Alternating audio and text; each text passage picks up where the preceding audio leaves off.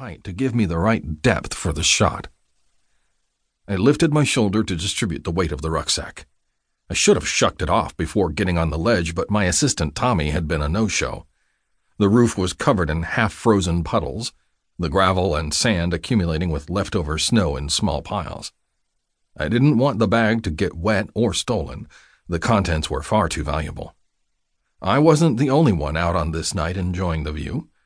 Several people were milling around on the large rooftop, although I was sure I would be the only one climbing the ledge. At least it was a cold, clear night, perfect for what Sean wanted, with no wind to hamper me.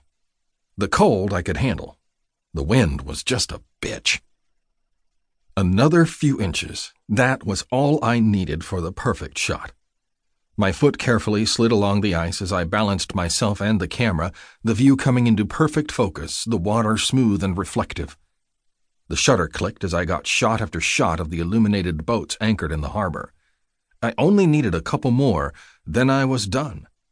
A sudden shout and a hand on my leg caused me to start, my foot to slip, the bag on my shoulder to shift, and me to lurch sideways. I heard another shout, felt the sharp tug on my coat that threw me backward, followed by a nasty pain in my head, and then the world went black. My eyes flew open, my entire body in panic mode. The space around me was dim, unfamiliar, and unfocused. Where the hell was I? Someone was bending over me. The weight of their body on my chest felt peculiar and not welcome. My head ached and throbbed, and there was something wet and cold in my eyes. My arms felt heavy, as if they were restricted when I pushed on the weight, which only seemed to increase, and I started struggling in earnest, cursing and striking out blindly. Get off him! A voice broke through my panic. You're frightening him. He needs to be restrained. He's been fighting us the whole way here. He needs to be looked after, and his head is bleeding again. Back off, Hank, now! Gentle hands touched my face as I turned my head, trying desperately to focus and figure out where I was. A voice, close to my ear, low and caring, spoke. Hey, it's okay. You're safe. Please stop thrashing. You're making the bleeding worse. Blood? I was bleeding? Is that what was in my eyes? I shuddered and a wave of nausea washed over me. God, I couldn't stand the sight of blood, especially my own. It was one of the few things I couldn't handle. Somehow, the quiet timbre of her voice helped to calm me down, and I drew in a deep breath, pulling in the needed oxygen. Good. That's good, the voice soothed. More deep breaths, Adam. Good. I turned my head toward the sound of the voice.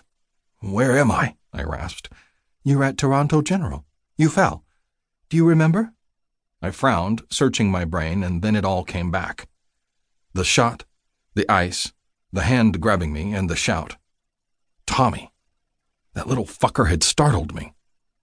I tried to sit up, struggling against the sheet and whatever machines they had hooked up to me. My camera. Where's my stuff? Hands on my chest eased me back. Stay still, or I'll call Hank back.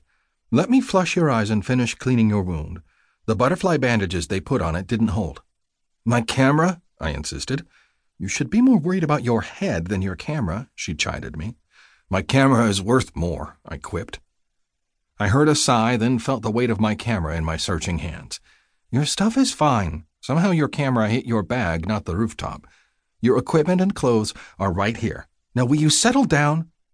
There was a pause and her voice became more teasing. Or I'll get Hank back. Your choice.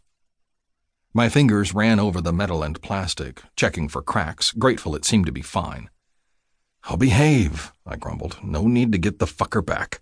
Language, she admonished. Cold hit my forehead with a stinging sensation, and I jerked.